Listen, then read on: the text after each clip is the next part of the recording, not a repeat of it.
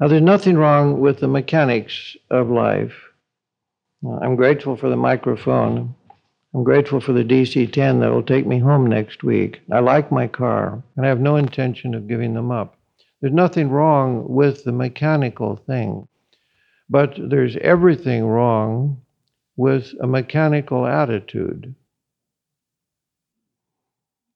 There are numbers of people, Mahatma Gandhi or Thoreau or Rousseau, in a way, the whole hippie movement of 20 years ago, which thinks if we can just get rid of the mechanics of life and live by a spinning wheel, or live beside Walden Pond, or mm, as Mephistopheles offered to Faust, uh, manure the field thou plowest, that things would go well.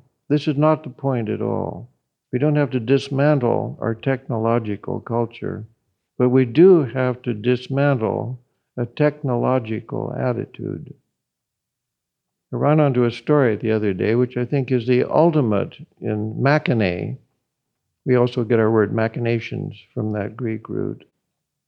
The story goes something like this It's the year 2500, has been developed to a very fine art a woman wants to bail out of her marriage, but not hurt her husband doing it. So she has a robot of herself made. This is the machinae going on now.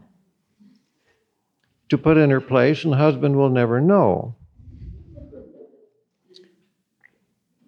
There's just one possible slip.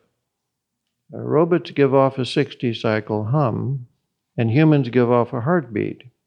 So she's going to solve this by programming the robot to take a recording of her husband's heartbeat just straight